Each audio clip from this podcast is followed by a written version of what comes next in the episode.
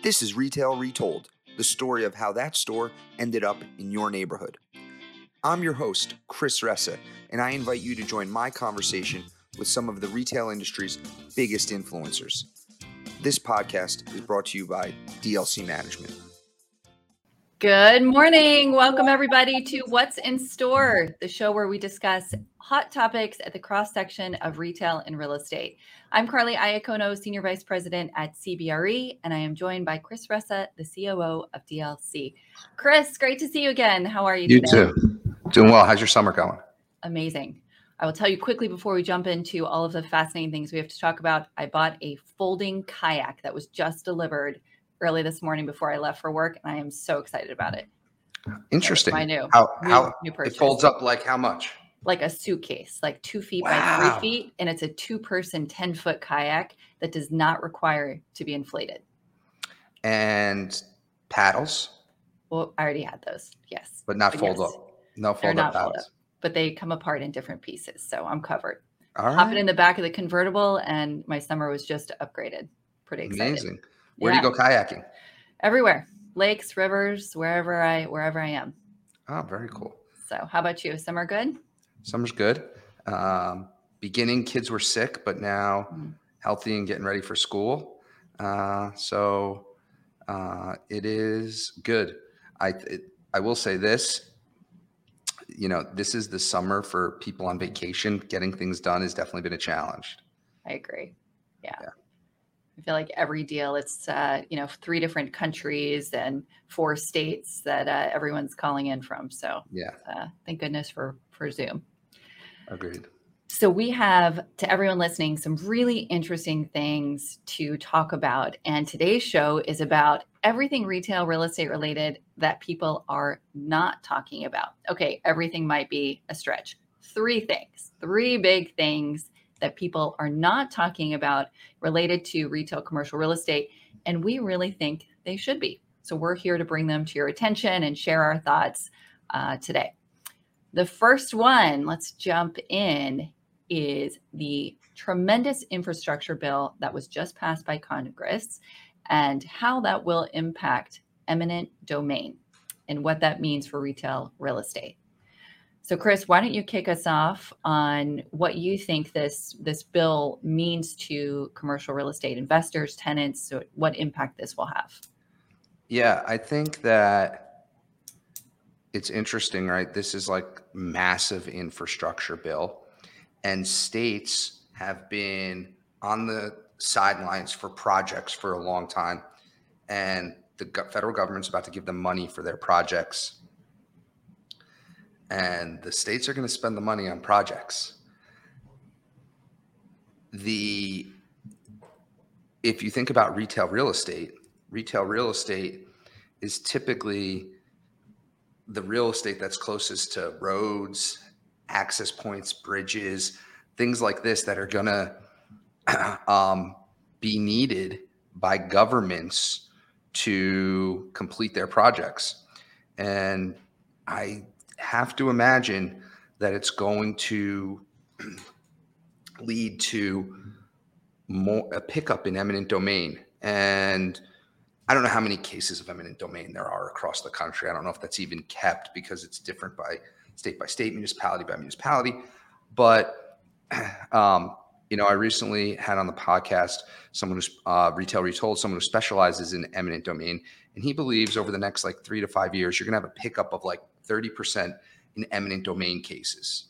And it's just his number, but it feels significant. Yeah. And if we're going to do all this infrastructure, it would seem to be, now some of the eminent domain might just be like a sliver of land, right? Right. Normally it's not like they're taking the whole building or something like that. But I do think it's something we should be talking about uh, as an industry, because I think there's going to be an increase in eminent domain cases. So with that, we will likely see an increase in ten thirty-three exchanges. So ten thirty-one exchanges, we talk about all the time. It's a huge part of my business. Um, definitely a fantastic mechanism everyone's already familiar with. ten thirty-three is less talked about. For those of you listening who aren't familiar, it's an exchange when your property is taken by condemnation or eminent domain. The rules are completely different, much more flexible. You have two to three years, depending on how the property is classified, to replace the property instead of this tight forty-five day I D period. No intermediaries required, no I D period. So the time pressure that we see with ten thirty-one exchanges isn't there, but it's still an exchange mechanism. So we might have this new group of investors that we, we really, it's a, such a small portion right now of exchanges, but that I think could tick up with this thirty percent increase in eminent domain that you just mentioned. And we have this whole new subset of buyers that have to buy, but they don't have to buy for two to three years. And what does that mean for market velocity, pricing, et cetera?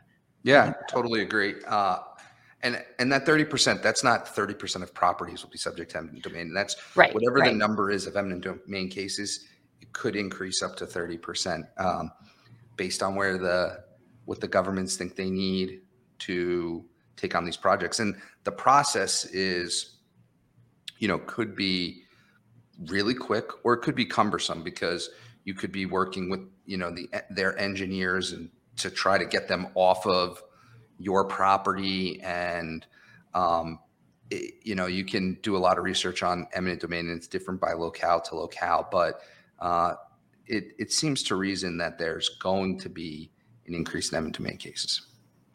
Last thing, Ed, and maybe, you know, the answer I don't on this, how do they value the properties? Um, when you're approached, is it independent appraisers? Like, yeah, they have an appraiser. Do you they have an appraiser. Um, and so, They have an appraiser come, but I mean, it doesn't take into, it typically doesn't take into damages. Okay. Right. So, um, you, you, you know, if you, you have to respond quickly, if you respond quickly and get into court, you can, you can start to really talk about price. Uh, it's definitely hard to stop a taking, but you can definitely challenge pricing. Mm. Okay. Sounds like this could be a, another windfall for the, the legal industry as well. I'm sure it's not a, an easy process. Sure. All right. So eminent domain, maybe still a small portion of property trades, probably still a small portion, but an uptick of thirty percent around there um, certainly could be impactful. So very interesting. Sure. All right. Number two, retail real estate is becoming more durable. Now, this is, of course, in direct conflict with most headlines um, that are always, for some reason, extremely negative on retail, unnecessarily so, in my opinion. I think yours as well. So why? What do we mean by that? Why do you think retail real estate is becoming more durable? I mean, there, there are a ton of reasons. I think the first thing that I think about is the supply and demand. And the supply of retail real estate has changed. So one, there's been repurposing of spaces. We see department stores turning into multifamily units. We see uh, malls getting knocked down and turned into industrial. We see self-storage. And so if we were once overstored in America, the market has been changing. I think two, Um, the, because of the challenge in construction costs, not much new development is being built. So as you're actually removing supply off the market, you're not having new supply by via new construction come online. Mm-hmm. And then, you know, there's been a significant uptick in occupancy at retail centers because You can, it's easier to profit in a store physically than a, at scale than at scale online. And so I think the, the one piece, and I think some of this is being talked about, but I think what we're not talking about enough is what I like to say, you know, honey, we shrunk the space. So if you think about what this new occupancy has become, you take a Kmart box. Kmart was, I don't know, one hundred thousand square feet. Today, if you look at that former Kmart box, what is it? It's a T J Maxx, Five Below, Burlington, and an Ulta. That's an example. It could be a many right. different things. So what that means is when one Kmart, when Kmart filed bankruptcy or any single one tenant, in each space when they closed, it put one hundred thousand square feet on the market per location. Well, in today's environment, you would have to have four different creditworthy entities file to equal that one vacancy. So when one of them files, maybe it's only ten thousand square feet of vacancy put on the market at once versus yesteryear when it used to be uh, one hundred thousand square feet. So, you know, over the last couple of years, I had three Kmart boxes. One went to one tenant. The other two were split up into four different tenants. So those, you know, we shrunk the size of the space, making it a much more durable and the credit risk spread out through multiple creditworthy entities.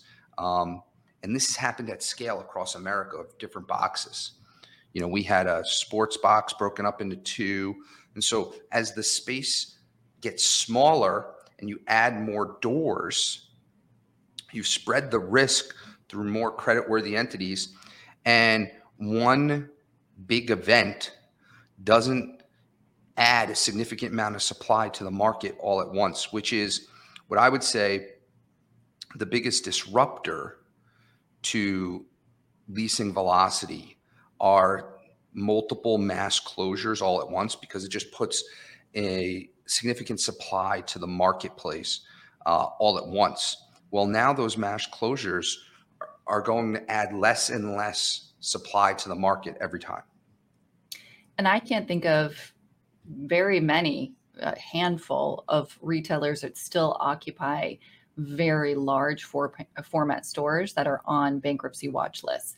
There's a few, um, but it's less and less to your point. So there's twofold, right? We have more store openings and closures. We have less vacancy in the market overall. And then on top of that, we have the smaller store footprint coming in and backfilling the vacancy. So we're protected against any future risk. And I think exactly what you said. That's the piece that people aren't talking about. There's a lot of stats. I'll share a few with you actually, because, you know, we put at C B R E a lot of these out, but just store closures and openings. So first six months of twenty twenty-two, there were four thousand three hundred twenty-eight announced store openings, very specific, and one thousand nine hundred twelve announced closures, according to, that was actually a CoreSight stat. And then we have one point nine percent more openings and fifty-eight percent fewer closures compared to this time last year. So the market is really tightening. We don't have as much space in terms of, of vacancy and availability. And then when we do have bankruptcies, it's just a lot easier to manage because it's not the same square footage. So I completely agree. I think all those factors come together and just create a much more stable retail landscape. And we certainly do not hear that presented that way. No. Not at all. I think um, you just think about where, you know, anyone out there lives and think about a repositioning of a of a box. Most times it got repurposed to multiple users. Right. Most and times. I'm sure there's pretty significant T I on the front end there. So it's a, maybe a bit painful at the beginning, but then sure. The long-term value creation with higher rents, with better credit, with less risk over time is absolutely worth it if you can pull that off. So yeah, the in the last like five or six years, our we've repositioned over a hundred boxes that are north of fifteen thousand feet. So if you think about, and it's not a hundred different spaces, it's a hundred different new tenants that went into those uh, spaces. So it could have been one that we turned into four, but uh, it's significant. I, and I think, you know, and what's really interesting is, you know, the lack of vacancy is so real. Mm-hmm. We have a center in a market in Texas where there is literally zero existing product over fifteen thousand square feet available. Zero. This is a yes. major market. Zero. And if you're a national retailer looking to expand in like some of these markets, there's literally zero space available. Wow. Yeah. I'm sure that doesn't hold everywhere in the country, but Yeah. It's, it's definitely pretty widespread. Yeah. Great news. All right. So the third thing we're going to touch on today are retail rents. Now, we have talked about rents in previous What's in Stores. There's data out there about rents. But I think the, the point here that's being missed is that retail rents are rising. And this is really impactful for how deals pencil out. They're already rising, and they're going to have to continue to rise if we're going to have development deals make sense. So there's a lot of factors that are pushing rents up, but why don't you kick us off on this point, Chris, with your thoughts on how it relates to construction and development? Yeah, I think I think something else too, which is if they don't continue, it's one, it's not just new development, it's an existing improved space, because the cost to put a retailer, you know, a former uh, Toys R Us and reposition that and take that and put in a new creditworthy entity has a significant cost to the landlord. And to make the the deal pencil, given construction costs, the, the rents either rise or the deal doesn't get done. And given the supply and demand in the, you know, so heavily weighted in the landlord's favor in today's environment, rents are rising and they're going to continue to rise, and they need to rise even more on the new development front, right? And it, this applies to the existing as well, is you have construction costs rising and cap rates potentially creeping up, which I think in the pandemic, uh, in the heart of, uh, maybe not the pandemic, in the heart of people staying at home uh, for the amount of time they did, I think, you know, what, what we saw is people were making the money on the cap rate compression as mm-hmm. construction costs rose, more so than on the rents rising. And if cap rates are going the other way and construction costs are like college tuition and aren't coming down, then rents will rise or deals won't happen. We're already seeing that. We have developers on very tight margins on some of these smaller single tenant net lease deals, fast food, Seven Eleven, things like that. And uh, they're going back to the tenants and saying, we need X amount more because of the cost of this project, and our projected exit cap rate has changed significantly. Uh, so there's a lot of conversations happening right now. Some deals are moving forward with higher rents, some aren't. Um, but to your point, it has to happen. What, what I do think, the counter to rents rising, what I do think you may start to see in some instances is retailers contributing more to the CapEx of the project. Mm. See, what I think has happened over the last, I think what has happened over the last fifteen years is, you know, the burden of cost to install a tenant, the bur- stores opened on the backs of landlords spending the money to get the stores open. What I think you, and I'm seeing already, is some retailers with significant cash position built up over twenty-one.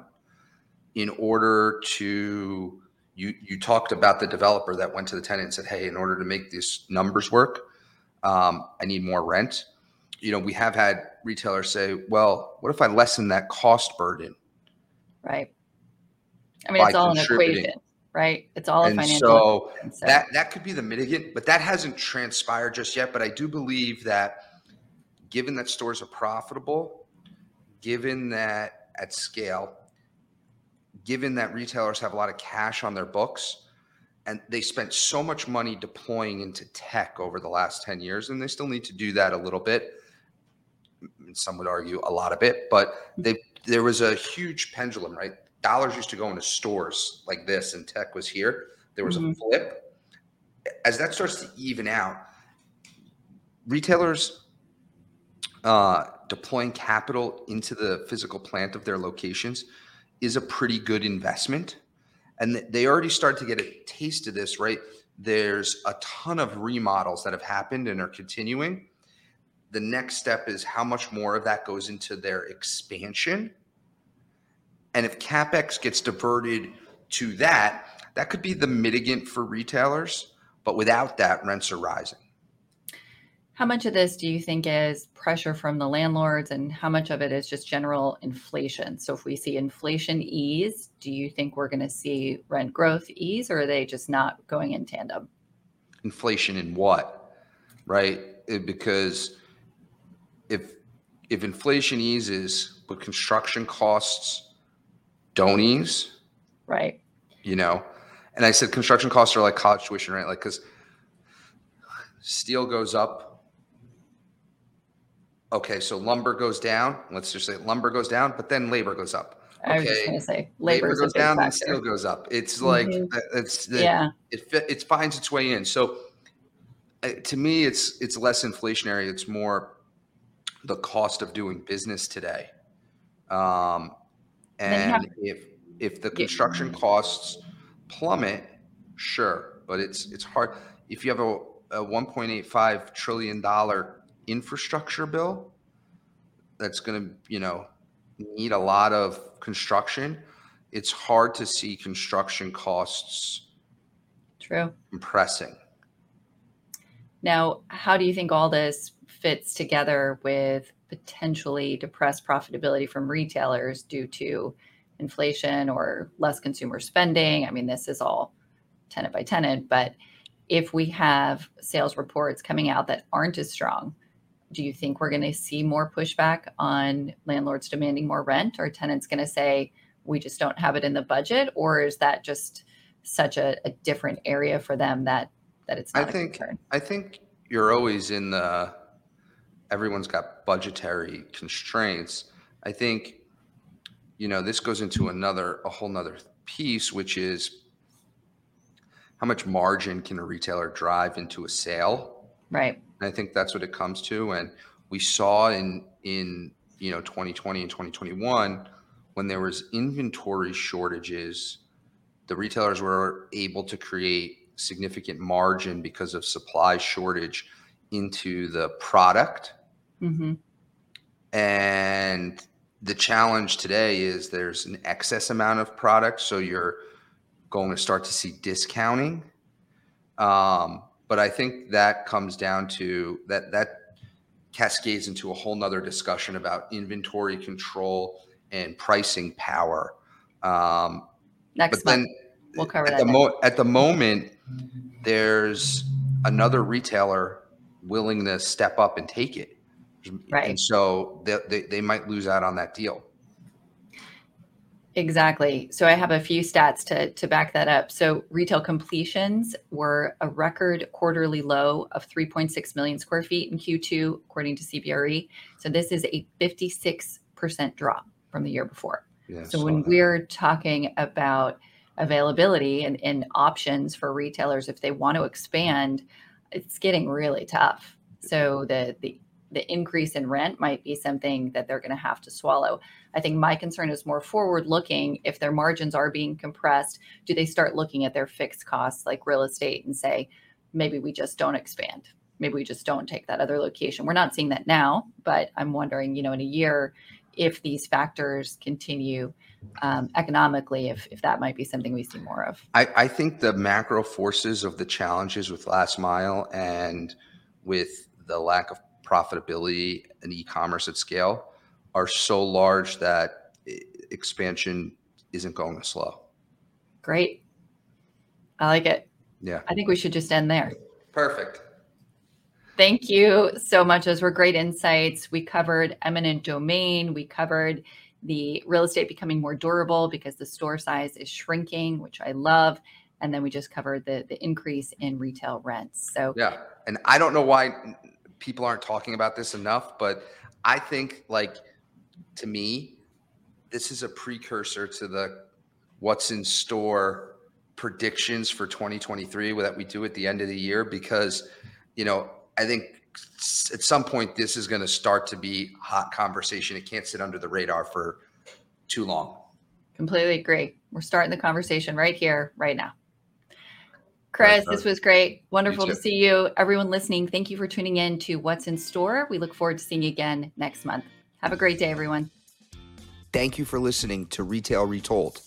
If you want to share a story about a retail real estate deal that you were a part of on our show, please reach out to us at retail retold at d l c m g m t dot com. This show highlights the stories behind the deals from all perspectives, so it doesn't matter if you are a retailer, broker, entrepreneur, architect, or an attorney. Also, don't forget to subscribe to Retail Retold so you don't miss out on next Thursday's episode.